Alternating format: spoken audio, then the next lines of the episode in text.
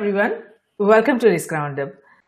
The old systems, models, and way of doing things are struggling to survive as new way of doing things are emerging rapidly due to advances in robotics, artificial intelligence, and machine learning driven automation.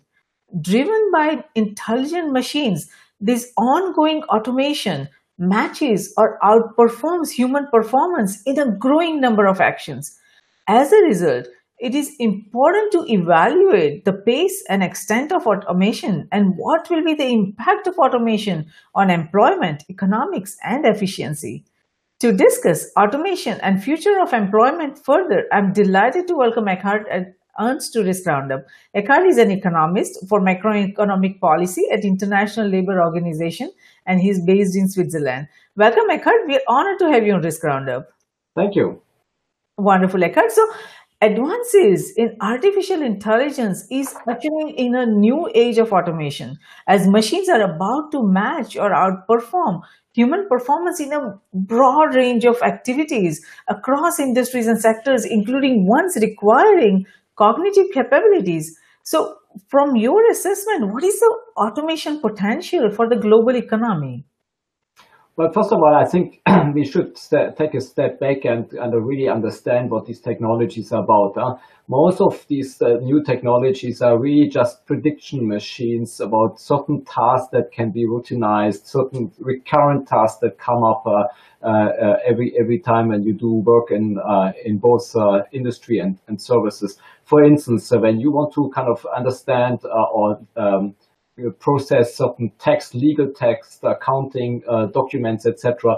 You can you have routine tasks that come up uh, regularly, and you can you can then use this type of tools, which basically are just an, a series of statistical routines to understand and summarize these documents. Huh? Um, so to the extent that this is part of a, a relatively large range of tasks that we're doing, the potential to uh, to automatize these uh, um, these tasks is relatively relatively large. We see already in issues in, in, in services like accountancy and legal services also that these type of uh, of uh, machine tools are being used um, and and are already not so much replacing work, but helping current uh, uh, workers in these areas to to improve and and become more productive. Huh?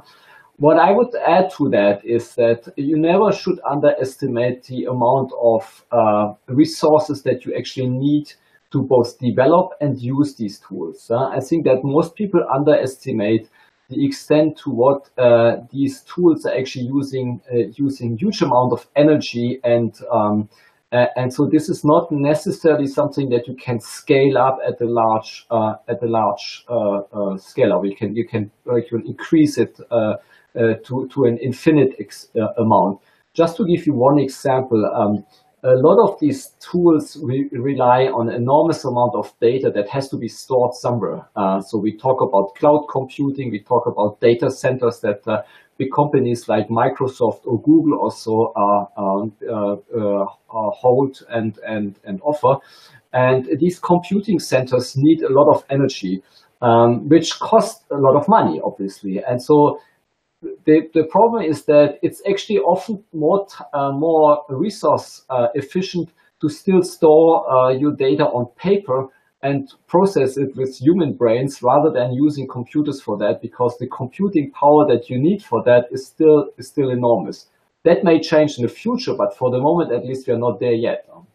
Yes, I mean we are not almost there yet, but we are almost there because as as you see, the advances in neuromorphic computing will take care of the computing and processing power you know challenges that we face currently. And yes there are still a lot more you know technological uh, and technical challenges that we need to overcome to be able to use or exploit the capabilities that machine intelligence uh, and uh, all these algorithms give us. But it is advancing rapidly and these uh, neuromorphic computing especially and uh, neuromorphic chips that are you know emerging from across nations are going to fundamentally change the way we do things in very near future. So that is going to probably you know make the advances very very rapid after you know all that uh, commercial applications emerge from for the uh, neuromorphic chips, chips and the computing. So that is one area where i see that it's going to fundamentally change the pace of uh,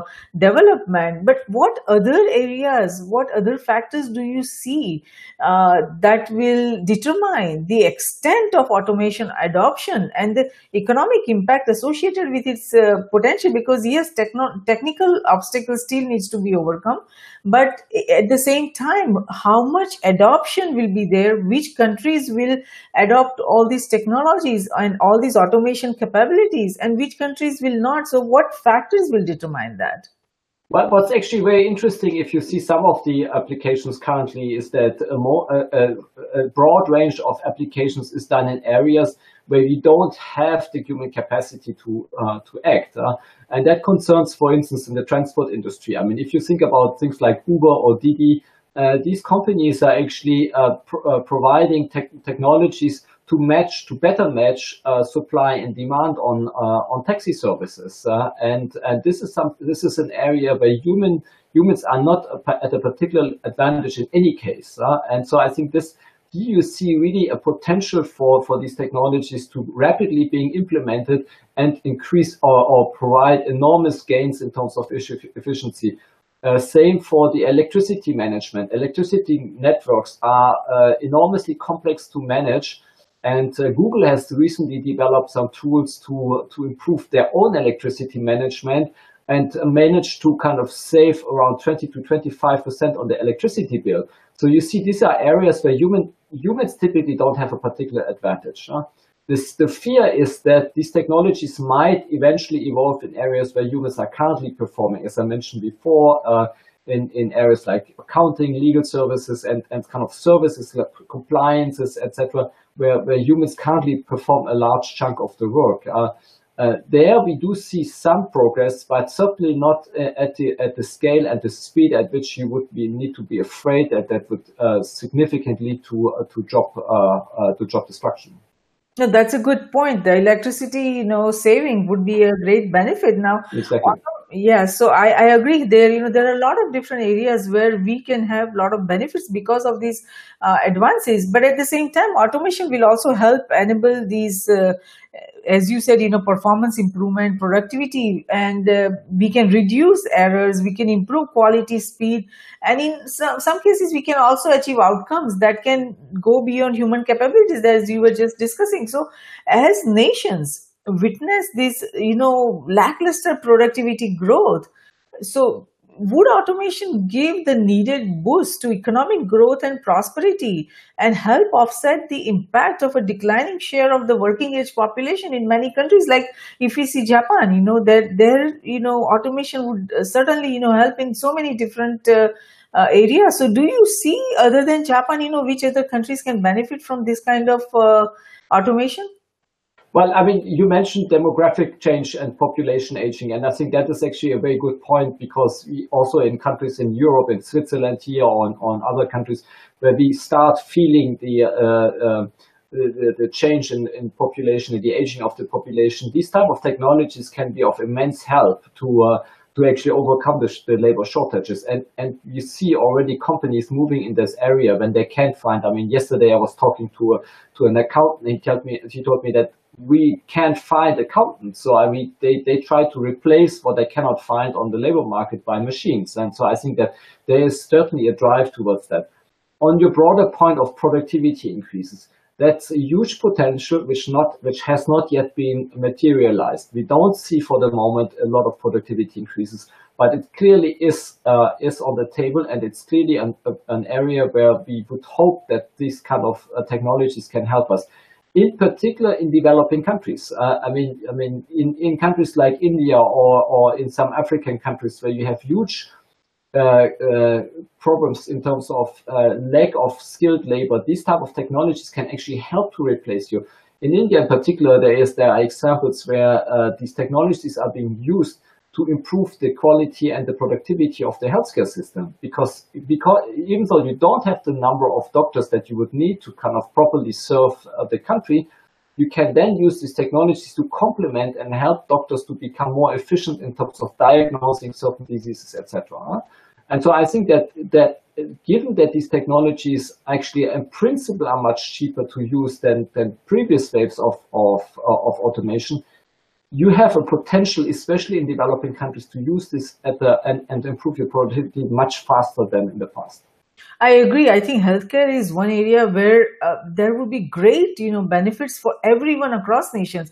And in fact, using the automation potential, uh, we can provide free healthcare pretty much to each and every country because it would not require that much resources and it will all be uh, automated. So that basic some sort of basic healthcare can be provided free to every country based on the advances in uh, automation that uh, I am seeing, you know, the kind of transformation I am seeing in the healthcare industry. So that is one really good area. Now, uh, at the same time, it is also believed that almost half of the activities humans are doing right now and for which they are getting paid and it's coming out i think i read in mckinsey report or somewhere that it's almost like 16 trillion in wages uh, of the global economy has the potential to be automated. So more than, it's almost like more than 2000 work activities across 800 occupations.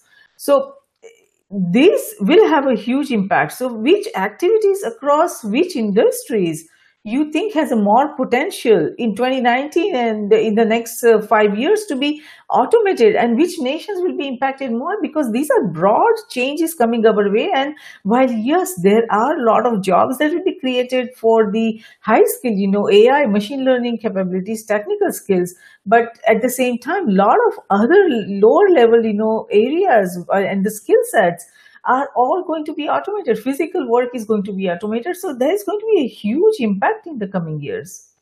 No, I think I think the changes are certainly coming, and this, this transformation will certainly not be smaller than in the past. What I would say to to to your concerns is that you have to look into jobs not as as uh, as a single uh, a single activity, but as as an uh, as a um, as a bundle of tasks that people perform. And so it's not only that your entire job will disappear; it's certain tasks that will disappear. And just talking about healthcare, when you think about this, what is a doctor or nurse actually doing during the day? A lot of it uh, uh, uh, refers to activities that are routine, that can be that are routine and that can be replaced by machines. For instance, diagnosing for instance, uh, filling in uh, filling in forms, ordering new medication, etc. All these things can be replaced by machines and can be done much more efficiently by machines. Huh? What that means is that, that the, the nurse and the doctor actually have much more time to take care of their patients, which for the moment at least is a real bottleneck in many in many uh, healthcare systems, including in advanced economies. And so I think that we should not be afraid of machines kind of taking over the tasks that we actually don't like to do in any case because they're so routine and repetitive. repetitive.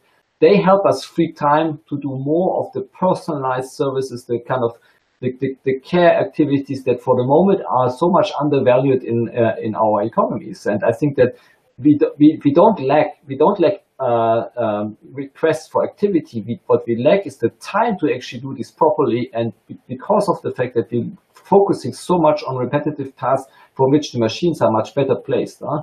What you what you write about is that a lot of, uh, especially developing in emerging economies, currently have uh, because of their cheaper labor force, have taken over a lot of these routine tasks instead of machines. Huh? So, so uh, people talk about remote intelligence rather than artificial intelligence that is a real challenge that a lot of these remote intelligence, for instance, in call centers, but also in terms of supply chains, etc., might potentially be replaced by machines. Uh, we see, for instance, think about our 3D printing, a lot of high value added activity is being moved back to advanced economies because it can now be done much more cheaper with machines and with these intelligent, uh, intelligent computers than, than before. So there is a real potential. And our own research actually has shown that even previous waves of automation, like with robots, has affected mostly developing and emerging economies, not so much advanced economies. So there's a real danger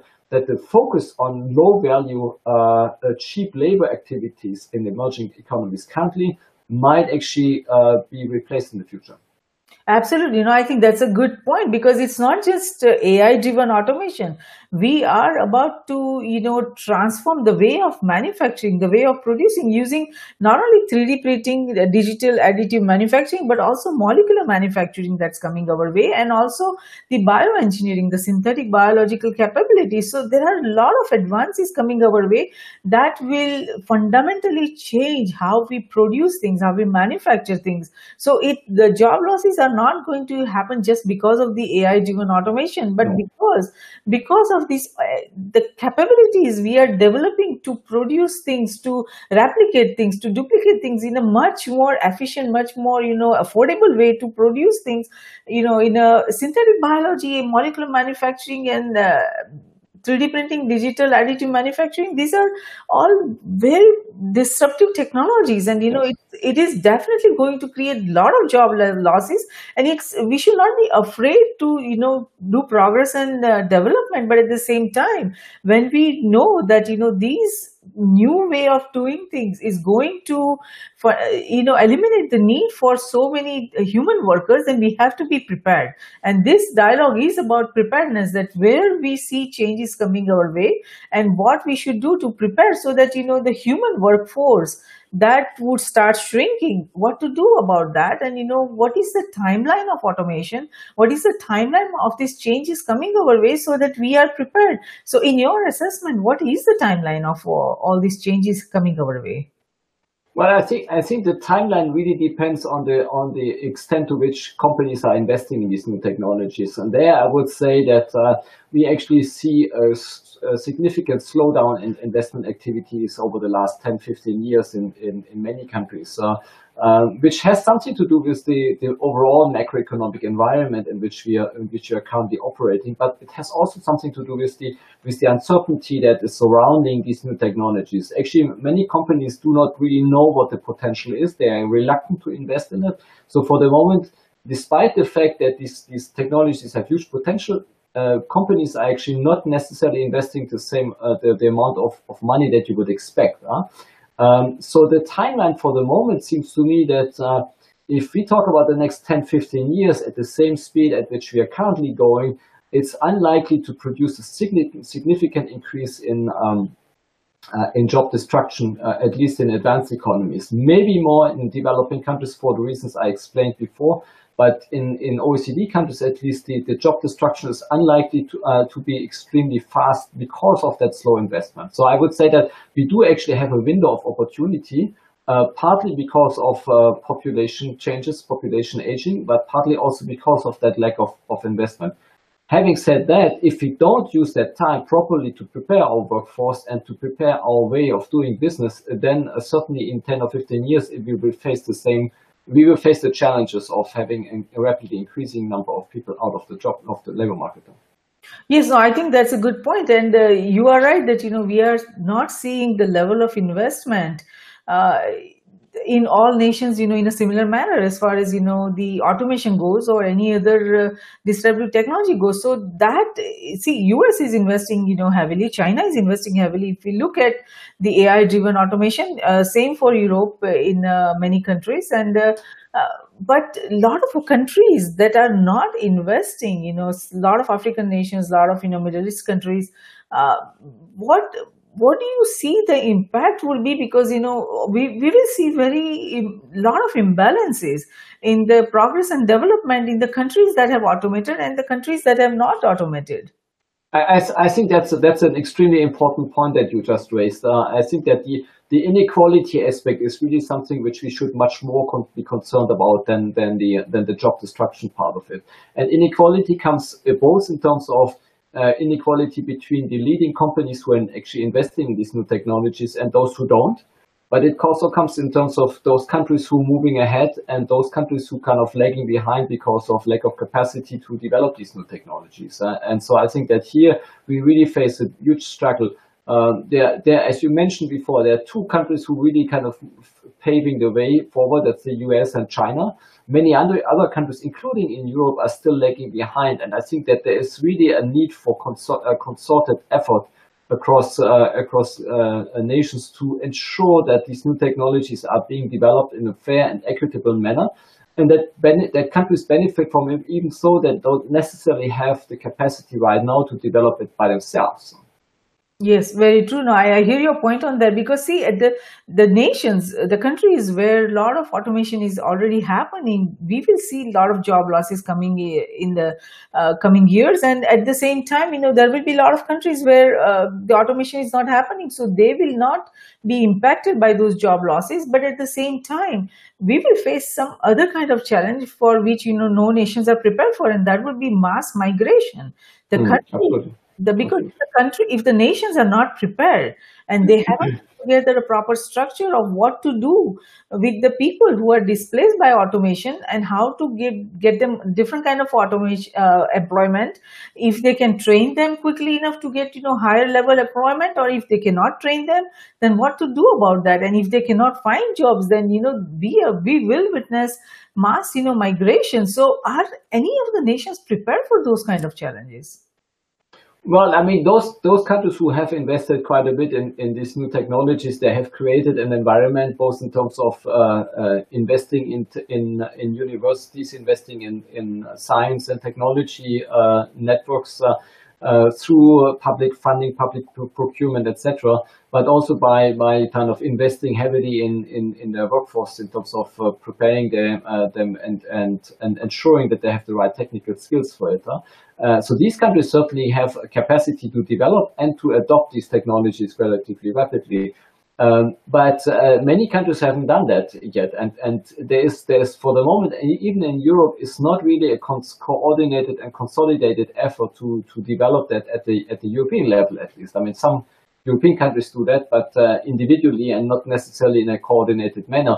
And there's not necessarily the right infrastructure, the right environment to develop these new technologies. So I would say that in addition to that, what is really key is that it's one thing to develop these new technologies. It's another thing to kind of adopt them and to make sure that people can use it, even though you don't necessarily have the, the technical skills uh, there to understand the tools. I mean, I always give my own example. I don't necessarily know how to develop a, uh, an app that kind of use this machine learning uh, for for some, but but I what I can do is I can use a computer, I can use my cell phone, etc a lot of people, a lot of the current workforce, even in Europe, is still reluctant to, to use computers to actually have a, a workplace where these type of tools are, are part and parcel of their daily life and their daily activities. And I think you you need to start from a relatively basic level actually and move people closer to these technologies and move them closer to understanding how to use these technologies and how to integrate them into their into their regular workflow. And so here there's actually a need not necessarily for more uh, engineers, but for basic digital skills and preparing the workforce to actually use these tools and use these tools critically. So to understand what the what the potential is, but also what the limitations of these technologies are. I think that's an excellent point that you made because the preparedness, the literacy is, you know, lacking in so many countries and a large population, you know, across, you know, so many nations, they are just not uh, literate, computer literate or, and if, if they have to, you know, advance, if they have to adapt to all these technologies, if they want to innovate, and uh, automate all their uh, processes, then you know it requires their education system, their you know research and development you know uh, system. They all need to be quite advanced, and uh, so many countries lack that. You know the kind of research budget that you need for these kind of uh, advances. If we are talking about AI-driven automation, or if we are talking about molecular manufacturing, or synthetic biology, or uh, you know 3D printing and others, you know, it requires kind of a lot of investment and skill set. And not every country has those kind of, you know, skilled resources. So that is also another big challenge that, you know, not every country has skilled resources for these kind of, you know, advances. So that is going to create a lot of imbalances and then how to deal with what will be the result of those imbalances on and what uh, we need to be prepared for because it's the nation's policymakers. They will have to be prepared for all these consequences, you know, whether irrespective of whether they innovate, whether they automate, and whether they uh, are able to successfully you know use their labor force and help them you know get re-employed if they are you know going to get laid off and if they don't have jobs so there are a lot of challenges coming our way and lot nations will have to be prepared for mass migrations. Nations will have to be prepared for if molecular manufacturing you know comes up with ways of you know doing uh, producing things that uh, then you know the countries a lot of countries uh, that don't have those capacities what are they going to do because then you know we will also reverse globalization because we, there will not be any need for this integration or you know interconnected interdependencies so how do you see nations policymaker you know going forward on this well, I, th- I think that's an important point to uh, to raise. That you have actually the uh, the challenge that those countries who don't adopt these technologies might might face uh, an increasing uh, difficulty to uh, to continue being um, catching up with with leading nations. I think that this is the the big challenge is that you whatever whatever development gap we still have to we still have to cover, it might actually become uh, larger and larger if countries don't manage to uh, um, to adopt these uh, or, or, to kind of prepare their workforce for these technologies and to integrate them. Um, what we can see already is that some countries actually take take a very proactive stance on it. Uh, I mean, you might know that the United uh, um, Arab Emirates currently they even have a uh, ministry for artificial intelligence. So some countries really take an uh, extremely uh, proactive stance on this for various reasons, but certainly also for reasons to to prepare their workforce. Others are lacking behind, and I think especially those countries who already have development challenges really face these the the, the, constraints of of uh, understanding the challenge and, and implementing is probably what I what what we see here is this the development model based on cheap labor is coming to an end. I would think that that's that's a fair statement to make. And I think if we don't prepare these countries who currently rely on cheap labor to to move ahead, we will face increasing gaps of development that we we thought we had closed in the past. I think that you made an excellent point. Cheap labor is definitely coming to an end in the coming years. So that is what you know nations will have to be prepared for. That uh, labor is no longer going to be you know cheap, and uh, the state of automation will fundamentally change you know the skill sets the you know that will be required so what do you think about the skill sets the as the state of autom- automation uh, is uh, advancing you know and uh, depending on the level of investment across nations what kind of skill sets that nations need to be prepared for? And how if they don't have the proper education system proper innovation system then how do they get the resources that they need?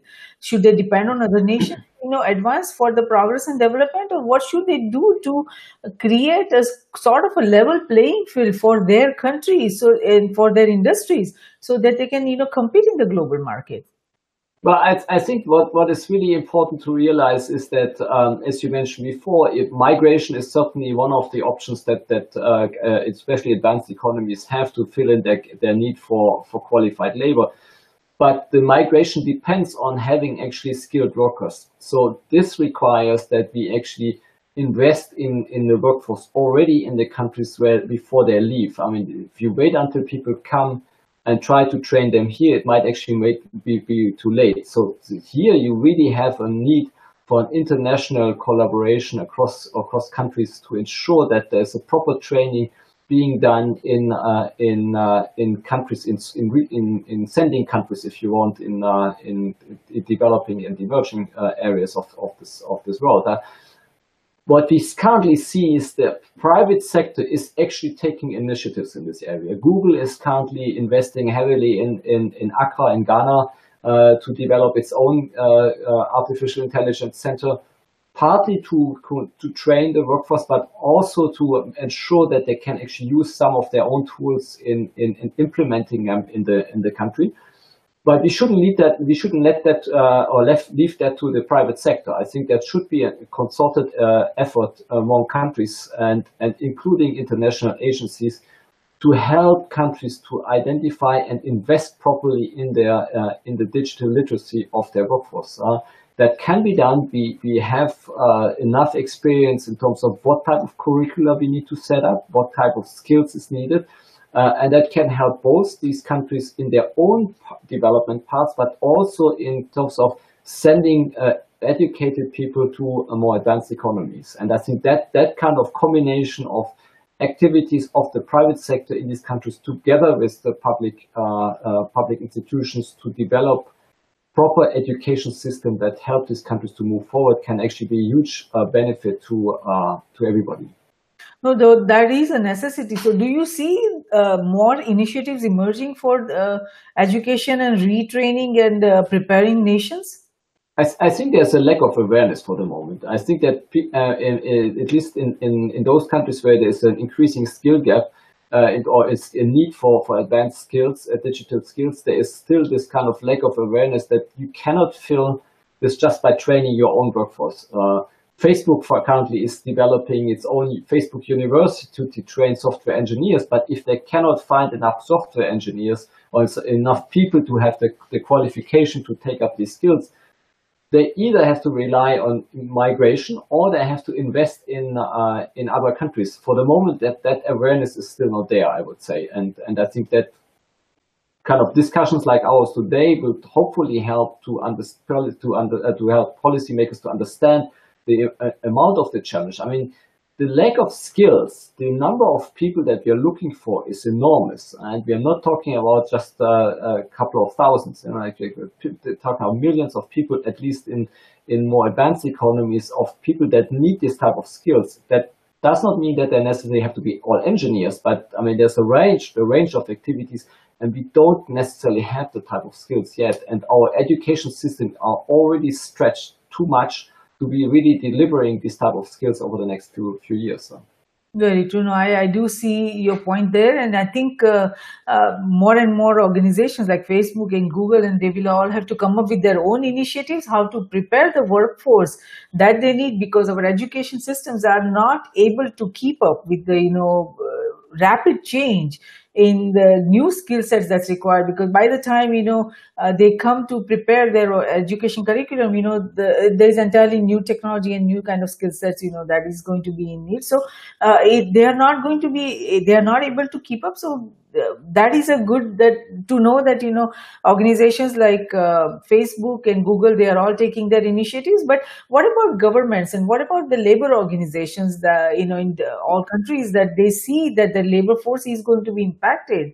What kind of preparation they are doing to keep up for the to meet the coming challenges for their uh, labor force human labor well, I mean, as I said, I think that the, the, there is really a lack of awareness also at the side of the of, of, of public institutions. I mean, I think that social partners certainly try to adjust to it, that they try to uh, to help uh, governments to uh, uh, to understand the challenge, but it's not up to them to invest in the in the in this new uh, uh, in these new programs. I think that if we really want to make sure that our education systems are up to the task, we need to we need to ensure that public money is being spent on these education institutions and that's currently not the case. I mean, especially look if you look in, in, in within European countries, education spending has actually declined over the last uh, the last 10, 15 years, partly because of the macroeconomic situation that we were facing here.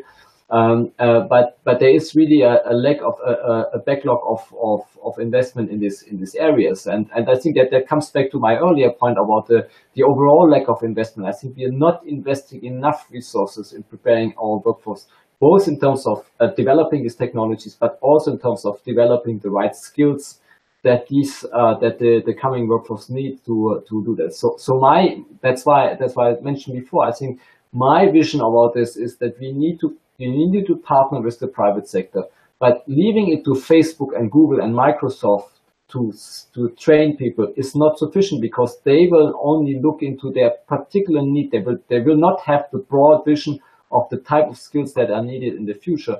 So we need to have this private partner, public uh, partnership, but we need to ensure that the public sector comes in both in terms of uh, uh, uh, offering the money, but also in terms of setting up the right curricula that people can actually use and develop the skills that are relevant for the for the years to come.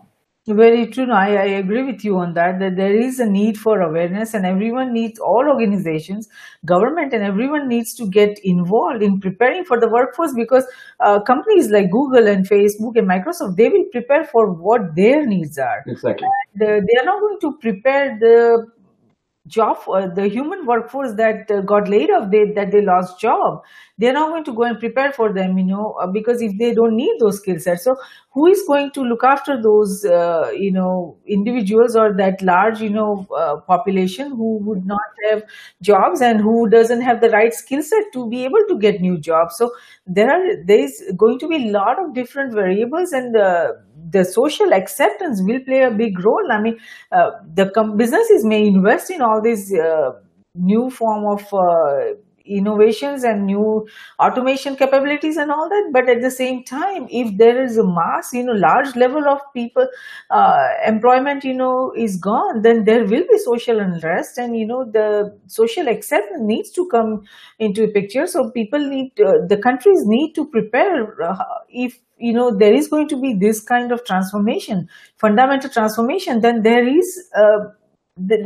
a need for some sort of acceptance that and awareness about that that if nations are going to accept the changes rapid changes coming their way and the regulatory system will have, have to keep up. Now if we see you know if there is going to be large uh, level of you know automation then uh, the tax also the taxation also will be a problem because as you know more and more humans will lose their job. The amount of taxes coming into the uh, treasury for each country is also going to you know decline. So how are nations going to keep up? How are nations going to come up with the money that they need to spend for the retraining and for e- even if let's say you know the everybody's talking about universal you know a basic payment. Where will that money come from? So nations will have to come up with uh, how to regulate how to uh, come up with enough uh, res- financial resources so that they can keep up with all these expenses that are coming their way.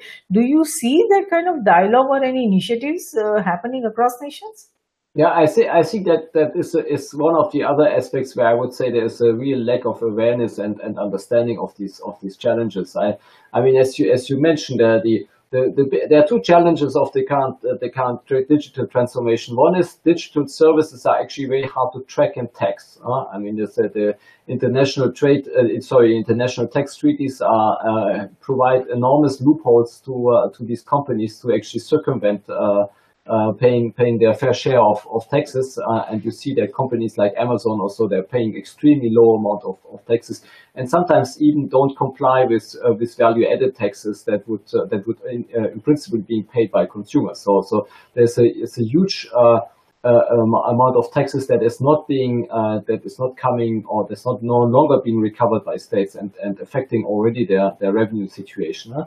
But in addition to that, I would say that the, the corporate tax side as well is is currently being uh, coming under pressure by these by these companies. And here um, and here the, the challenge really is that uh, you need to find alternative ways of, of taxing these companies. The traditional way of trying to co tax corporations at their uh, at their at their base at their location is, is coming under pressure, and, and partly because they basically you can you can move these these type of services around uh, across different places depending on where the the, the tax or basically depending on what kind of tax havens you have, uh, and so so so companies use this type of opportunities to to avoid paying paying taxes uh, altogether. Uh, plus, and that's I think the third element, especially when you talk about the digital workforce uh, that is kind of offering their labor over over the internet. Again, there's a lot of tax revenues that are not being recovered because of the fact that these people offer services in other countries but are not liable to both their own their home countries and the foreign country to actually to, to pay their to pay their uh, their, their, income tax also or uh, or contribution to social security. A lot of a, a, couple of a couple of proposals have been put on the table. They are actually, I mean, it's possible to through digital uh, uh to to international tax treaties to try to tackle this, but again, this has to be a coordinated effort to do so. Yes. In case in case you cannot find this type of agreement and it is unlikely to happen in a in a in a short amount of time, there is still the possibility that you can actually that countries need to find alternative ways to recover the money. One thing that has been put on the table is something that's called social wealth funds. It's similar to what oil oil exporting nations are doing. So oil exporting nations are investing in their oil companies uh, through sovereign wealth funds. So they're actually investing in these companies in, in the type in the in the digital economy could some imagine something similar where countries are actually investing in these digital companies. So it's not a taxation as such, but it's an investment that these companies make. Uh, sorry, that these countries make, and that they can through their through the profit sharing that they get through the dividend payments, etc., they can actually recover some of the money that these companies making and channel it back into their own uh, uh, into the into public budgets. That is a possibility that is on the table, but has not really been evaluated properly yet. That's an interesting, you know, approach of investing in these uh, digital companies to be able to uh, get some revenues. But I, I, hear California is proposing a digital dividend on this. Uh, yes, exactly. So that also uh, could, you know, catch up, or uh, there could be a way that you know uh, governments come up with a new approach that let's just tax every machine, you know, or every job that gets automated. Uh, let's you know tax the machine so that uh, the revenues keep coming. Who knows? I mean they still have to figure out you know a way of uh, increasing their revenues because the governments will need more money in the coming years. As there is more automation and as more people uh, lose job they will to keep the social uh, structure and to keep the safety net you know they will have to uh, come Absolutely. up with different approach. But so how do you see govern nations or even the labor market uh, uh, to be built. What should countries do in the coming years so that all these imbalances that are emerging that they can effectively you know manage that? Uh, I, am not sure how you know the investing in uh, uh, these companies uh, as a country if you invest in a google or as a country if you invest in facebook and uh, Microsoft, I'm not sure that's the right way for governments to depend on the financial resources that they need in the coming years. But uh, what other approach or di- discussions are happening, you know, or thought leadership is emerging uh, to create a more balanced power structure? Because as you see, so far the security and everything was government's you know responsibility. Now now because of the way things are advancing the you know industries businesses are becoming more powerful in many ways more even than governments in many you know areas. So how, do you see that this current form of structure will remain where government will uh, decide and they will be the decision maker? Or do you see a collaborative decision structure emerging where governments where industries where organizations and academia they all come work collaboratively and they you know jointly make decisions for the future of those their respective you know countries or you know for the future of the humanity do you see some sort of you know sharing of power emerging in the coming years between uh, different components of a nation well, I see at least some some uh, some countries or some regions in the world kind of start thinking about these issues. Uh, and I mean, because you mentioned California, it's actually a very good example for that. Uh, so, so one one of the other challenges we have is that uh, is that the digital economy relies on a very different business model than the traditional, the traditional kind of what I call brick and mortar type of business. Huh? So, what, so if you think about a traditional uh, company, like a, like a car company, etc., the way it works is that you make money at the end of the process. When you sell the car to the final customer, that's when you make money. And then the, the, the, the profit that is being generated by that sale of the car is then distributed along your, your value chain back to the, the, the previous, the, the initial investor. And typically, more and more you go, you move up again, uh, the less and less money people get. In the digital economy, it's just the opposite. At the final consumer, you don't make any money because what Facebook and Google and, and others are offering is typically extremely uh, either free or at, at, a very low price, which is why you, for instance, newspapers and, and, and, and journals uh, these, these days have difficulties to, to generate enough revenues. Where the money comes from is at the beginning when you provide data free often through your, your, your posting on Facebook, your, your, your Google searches, etc. That's when you as a consumer actually provide a lot of profit opportunities for these companies because they can use them for marketing purposes and targeted advertisement to, to different consumers. California is trying to currently uh, move forward and, and, and considers this to be uh, as, as labor provision. You know, so, so you actually provide labor to these companies, which, which people, the researchers call data as labor. So you provide, you provide actually services to these companies. And so these, these type of services should be properly taxed. The money that companies make out of this should be properly taxed or at least properly remunerated. So California is trying to currently think about ways of you as a consumer being remunerated through either uh, specialized services that are coming to your way uh, for free or some, some other forms of remuneration. One simple example.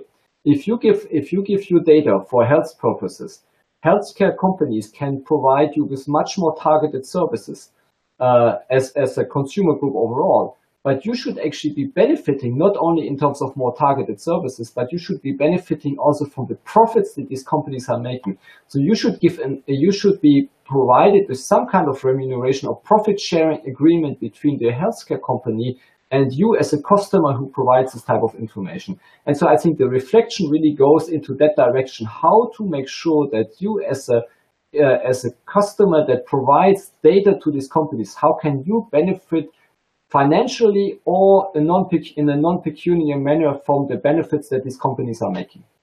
I think the, your thoughts are in the right direction because instead of uh, all these you know countries and all these organizations and thought leaders are talking about that let's give a universal basic income. So you know governments decide what would be the basic income everyone should get uh, irrespective of you know what they how many family members are in a family or uh, what their status of job was you know whether they were making half a million dollars and they lost a job or whether they were making $10000 and then they lost a job. So they the right now the proposal that is being discussed is universal basic income.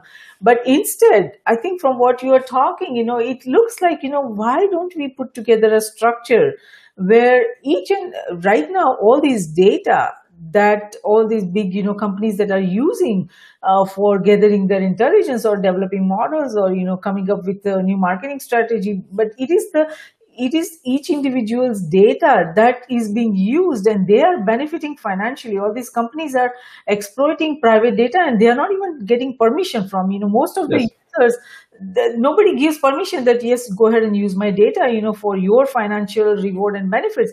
So instead why don't we make individuals data their own property?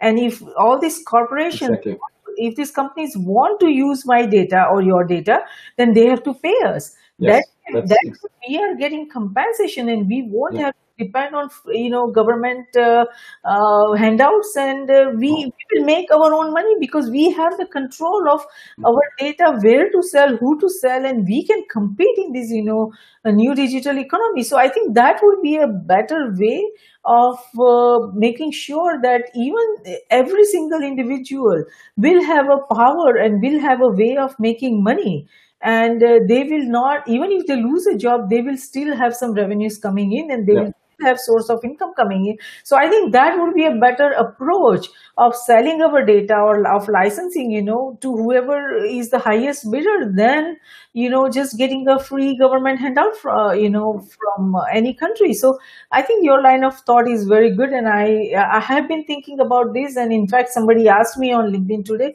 that what are you proposing, you know, and uh, I was thinking what kind of, uh, how I should shape this. But as we discuss this, I think that thought is becoming very clear that that is better way to move forward that give the control of individual data to individuals and let them sell it to whoever gives them more money that way yeah. we are in control and we get you know uh, compensated for the uh, our own data and uh, the information and intelligence that these digital companies are you know getting from that so good good you know i think that was a very productive discussion yeah. as uh, progress and development in technology and these technological innovations i mean it has it's not the first time that we are seeing these kind of you know fundamental transformation happening across nations but as we have been discussing there are a lot of complex challenging and competing forces at play.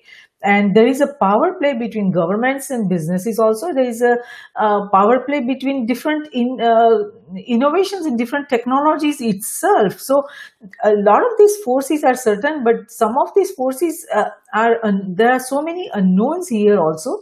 And the speed at which all of these changes and you know that are coming our way and that are unfolding it's very hard to predict. So regulations laws the go- and the governments that impose them the the consumer citizens and work sentiment you know how everyone you know is ready to accept this changing how we are ready to uh, adapt. So all this is going to influence the transition. And it is uh, as we you know try to automate uh, workforce. So what forces of these uh, changes that are coming our way of technology innovation that are coming our way are defining and determining the shape of the future workforce today and will define the shape of the workforce tomorrow. What are those critical areas where we have to look out for? Because a lot of tech you know innovations are happening and the technologies are converging and it's almost like a technological tsunami. Today we have this technology tomorrow we will get you know come up with a better technology. So there are a lot of you know changes coming our way. So what we should keep an eye for especially you know to protect the human workforce as this machine workforce emerges in the coming tomorrow. I, th- I, think the big challenge that we are currently facing is the fact that because of this concentration of wealth that the current framework gives to, to these data companies, uh, a lot of these companies uh, invest heavily in lobbying and and uh, and policy making to ensure that first of all their business model is not being put under threat and second that that they actually protect themselves against further competition. What we currently see uh, uh, in in many markets at least in advanced economies is this concentration of power on on on product market and that has a concentration of power also on labor market. So so labor uh, labor is actually at the at the losing end of the of the competition currently in, in, in this area, and I think that that brings. I mean, this this whole discussion we just we just had on data as labor and and new property rights for for data is something that these companies try to resist as much as they can, and they have the, the financial power to influence policy making. And I think we we need to be be aware of this. We need to ensure that this type of power is not being is not leading us to a uh, to a dead end uh, currently. I mean, you see even in Europe, European policymakers are heavily influenced by what Facebook and Google trying to impose on them uh, through lobby, etc. So I, I think that this is this is the main challenge that whatever innovative pol policy solution we try to come up with, these companies will try whatever they can to resist this type of this type of movement. And I think that is that is the, the major challenge that we currently face. Yes, very true. Now, as we are also witnessing that the model of the work itself is changing because as we see that independent work or, you know, is, you know, rising more and, you know, the full-time employment, that is also, you know, slowly probably going to be in decline and, you know, the work model itself is changing. So how do you see the models of work and work structure change across nations and does it matter you know how these models are going to uh, change depending on which country? Because in united states can have work model one one work model and you know other countries may have a different kind of work model. Do you see that that uh, imbalances or you know different kind of work models that will emerge in the coming years will uh, how will it impact the safety and security of nations? Because if uh, the way i see it you know this decentralized economy that is developing you know anybody could be in any part of the world and um, uh, some portion of you know a automation work can be done here some in india some in you know china some in some other country. Everybody all resources are you know uh, in different places. So that makes it that would make it very difficult for any country to even regulate ai or automate any kind of automation. Because uh, not all that is human resources are going to be in one country. So how do you see these evolving work structures and work models impact the safety and security of a country well, I think I think that uh, countries still have a, the possibility to define more or less the boundaries for their own work models. I think I'm, I would not be so much afraid that this is this is something that kind of evaporates totally. Uh, and what you can already see is that there's a lot, is a range of activities that that um, that is that is happening in countries. One thing I would say is I would, I mean, despite the fact that we are, we hopefully see some regulation in favor of uh, of better remuneration of, of people who providing the data, I would not necessarily discard totally the idea of, of a universal basic income. And for the simple reason is that what, when, we, when you look at how, how activities evolve over the course of a development of a country, you see increasing, uh, uh, increasingly people using their time for volunteering, atti volunteer activities, social activities, care activities, which are often poorly remunerated. And partly that has to do with the fact that these sectors are not properly regulated, but partly it has to be has to also to do with the fact that people actually feel like they don't want to do, they don't want to deliver this type of services as market activities. They really want to have this kind of personal, social aspect of, of the activity. And so in order to ensure that that these activities are being that people can live off these activities properly, universal basic income can actually be one possibility to ensure that people have a proper living and still have a freedom of how to use their time. I think that I, I mean, people, some, some discussion uh, is focused on the idea that if you give people a, a, free pass, then they would just basically sit around at home and, and watch TV. I don't think that's going to happen. I think people have an intrinsic sense of doing activity, being being active and doing useful work, uh, useful things in their time. And I think we can see this already in advanced economies. As I said, a lot of time is being used on or, or spent on this type of activities that are not properly remunerated. And having a move away from a, a purely uh, employment-based social protection model to some kind of mix. I mean, I'm not arguing totally abandoning the, the traditional model, but some kind of mix where you properly provide some basic uh, uh, remuneration, basic income to to uh, to the population, can actually help to to to foster a, a sense of of uh, com common and, and and and social activities. I think that that certainly certainly is something that we we should not discard.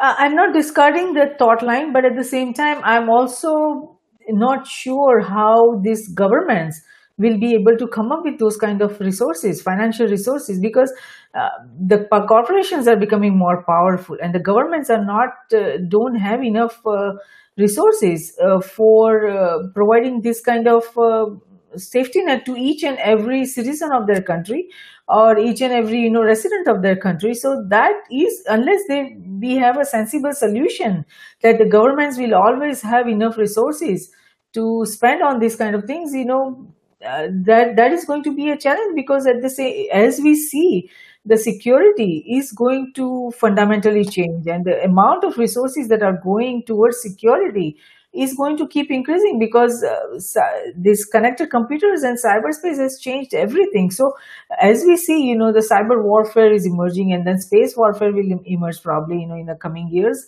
So the resources that will be spent on not only the science and technology exploration, uh, but also in the security itself is going to increase dramatically in the coming years. So how will nations keep up?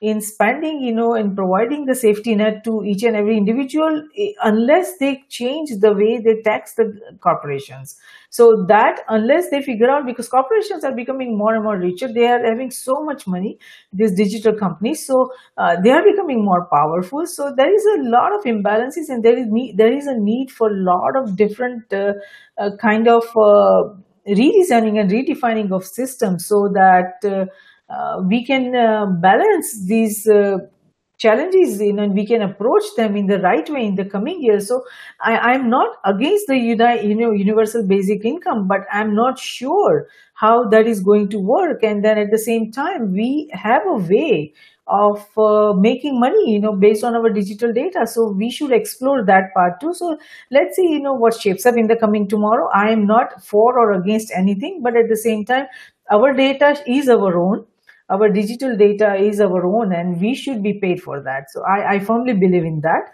So now work, since work is the foundation of human society and everything else that we value, treasure, dream or take for granted is based on our ability to work because it gives us the power of you know depending on how we work what kind of skill sets we achieve what are we uh, what kind of uh, jobs we are able to get or what kind of uh, uh come in new startups or new ideas that we come up with that we have an ability to make money. Now if this traditional model of work falls apart what do you what else do you see falling apart for the human society in the coming years well, I, I, I thought to go go uh, get uh, uh, take a step back first and and say something about the uh, the importance of aligning in, incentives for both public and private investment or public and private businesses, if you want. I think that's an it's an important point to mention. I think that, as I said before, we have currently this this kind of competition between private companies and and lawmakers to to find the right balance between and, and in terms of regulating these businesses. I think there's another line of thought that is important to bring in, and that is that uh, some of the incentives that corporations currently have depend a lot on the regulation of, of the, the, the way financial markets work. Huh? And so we do see uh, thinking currently evolving, uh, and it came came originally out of the of the importance of climate change. But I think it, there's a wider issue: is that aligning business incentives and aligning incentives on investors on financial markets with economic, uh, sorry, with ecological and social objectives will be enormously important. There can be it can be done either through kind of uh, there's some some initiatives currently on going on this rating agency where rating agencies actually not only uh, rate companies depending on their financial uh, sustainability but also on the extent to which they support uh, transition towards a greener and more uh, um, uh, socially sustainable economy.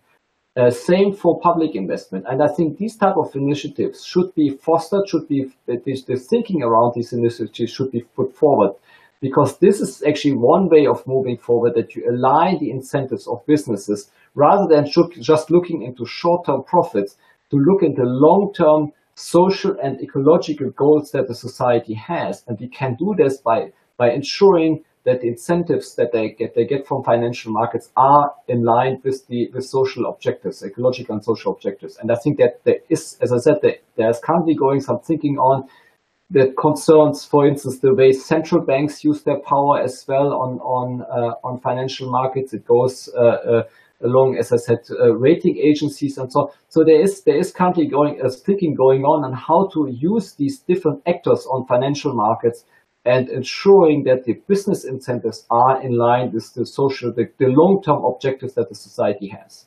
No, I agree with you on that. That you know the model of the short-term profit making, we need to you know come uh, move out of that, and we think about we should think about the sustainability and safety and security of humanity because uh, the I think what needs to be done from what uh, you are telling and what I have addressed before is the impact investing when Yes, we exactly. as a public you know or as a public you know investment or whether it's a private investment each and every investor irrespective of whether it's an angel investor or venture capital firm or uh, you know any fund or government that we need to make sure that where we what we are investing in in what where we are investing that it needs to make an impact and that should be for the safety and uh, sustainability and security of the humanity. So that if we are able to achieve that then you know a lot of uh, problems and challenges that we are seeing across nations will be able to uh, mitigate those. But we need to work towards that. There are a lot of initiatives emerging a lot of impact investors are emerging and a lot of uh, this new model is you know gaining ground but it's still very very slow and the pace of change is very slow. So we do need to work towards that. But how do you see nations adapting to this changing, you know, and different, uh, not only just the human workforce or machine workforce, but all these new changes that are coming their way and all these new models and as a new, as the all these systems get redefined and redesigned. How do you see that uh, there is a resistance building for from the decision makers across nations about these redefining and redesigning our systems? Or do you see that they are accepting uh, all these uh, new models that are building or emerging I I mean, I, I would say that I, I, mean, I somehow repeat myself here, but I think that there's really a lack of awareness against, uh, again, among pol- policymakers, uh, uh, both at the at the national level, but also at the at the international level. When you talk to policymakers, for instance, from the European Parliament, uh, and it, and I think the the example you gave about impact investment is really is really relevant in this respect. I'm I'm hosting an event on blockchain and the sustainable development goals in, in two weeks here in Geneva and you can see that it is a, it's a, it's really an enormous, enormously dynamic market of private initiatives of using and developing blockchains for humanitarian purposes, for for developing really kind of uh, specialized tools, for instance, for tracking uh, uh, tracking goods and services and supply chains to ensure that certain quality work quality standards are being respected for for helping people uh, from helping migrants to ensure that their that their rights are properly protected. So there's enormous amount of activity in this area of blockchain in particular currently going on, but but uh, policymakers don't seem to be aware of it, or if they are aware of, they don't do anything kind of partnering with these these type of initiatives to ensure that they, they can be scaled up and and properly being implemented and used as partners for policy delivery. I think that's that's a key issue, issue that policymakers don't necessarily have to invent reinvent the wheel. A lot of things are already out there, but you need to partner with these companies. You need to kind of see to what extent you can scale this up and and and use it for you for your uh, own pu- public policy goals. And I think that there's really enormous potential out there, but there's a lack of either interest or awareness on the on behalf of policymakers to to use that. Yes, I, I there are there is a lot that we can discuss on that, but I think we are almost uh, coming to end of an hour, and you know this topic itself is a uh, worthy of being a separate risk roundup Yes. of you you. know, how the regulators and policymakers should address this. So, having said that, what would you like to tell our global viewers and listeners, especially those young minds, students who are getting really concerned about the future of work? Well, first of all, I would say that uh, I mean I, I think I try to be relatively optimistic in, in, in my overall statements. I think that there is enormous potential, especially uh, for for developing and in emerging economies and for young people there. What you need to have is you need to have a digital preparedness. right? So you need to be ready to use these tools. You need to maybe invest also in, in, in your digital skills. Not everybody can be become an engineer, that is obvious, but you need to be ready to use these tools and to kind of see to what extent you can fit them into your own life. I think there are enormous potential and a lot of a lot of possibilities exist even in, in sectors where you wouldn't necessarily expect it. So I think that young people can actually benefit because of their them being probably more open-minded and more more interested in these technologies overall. Still, you have to be critical and and and uh, and understand the challenges of these of these uh, of these tools. I think we should not necessarily not forget that behind all these digital developments, there are private companies. They want to make money out of it, and so you should not necessarily easily leave all the data or respond to easily uh, to to to whatever requests you get on the internet or by email, etc. I think that this is a, there's a lot of uh, where we can protect ourselves against being uh, exploited, uh, etc. So I, I would say that being ready to use these tools is certainly the best the best way forward, and and identifying sectors where you can you can benefit from it. Um, I think that even in sectors like transportation, where we see a lot of potential for this uh, uh, for job disruption in the future, there is still a potential for you to use these tools and to make to make sure that you are actually at the forefront of, of these of these technologies and uh, and keeping your job in, in the area. I think that the jobs don't necessarily disappear, the tasks will disappear what you're doing. So you might not necessarily sit behind the driving wheel anymore, but you might actually be the kind of person who uh, who who welcomes the, your customer and, and prepares type of services, etc. So I think that there's there is potential for people to adjust to these technologies in a way that helps them keep their job by doing different tasks than what they would use in the past. Yes, very true. Excellent advice. So thank you so much, Ekkehard, for participating in Risk Roundup today. We appreciate your thoughtful insight on automation and the future of work and all these different, you know, uh, variables that we discussed and our global viewers and listeners would benefit tremendously from your analysis on forces of automation and future of work. So even if a single individual or entity can understand the forces of automation and the future of work based on the understanding they receive from the discussion we had today, this Risk Roundup dialogue has been of service and we thank you for that. Thank you very much. Wonderful. So, Risk Roundup, a global initiative launched by Risk Group, is a security risk reporting for risk emerging from existing and emerging technologies, technology convergence and transformation happening across cyberspace, geospace, and space. We at Risk Group believe that risk management, security, and peace they walk together hand in hand. Though security is related to management of threats and peace to the management of conflict, risk management is related to management of security vulnerabilities as well as management of conflict. And it is not possible to conceive any one of the three without the existence of the other two. All three concepts feed into each other. We believe that the security we build for ourselves is precarious and uncertain until it is secure for everyone across nations. Tradition becomes our security. So, if we build a culture of managing risk effectively, it will lead us to security, and security will lead us to peace. Let's manage the existing and emerging risks together. For more information on the Risk Roundups, to watch the Risk Roundup webcast or listen to the Risk Roundup podcast, please go to riskgroupllc.com and do not forget to subscribe and share. Until next time, I'm Jayshree, host of Risk Roundup, signing off. See you next time. Thank you.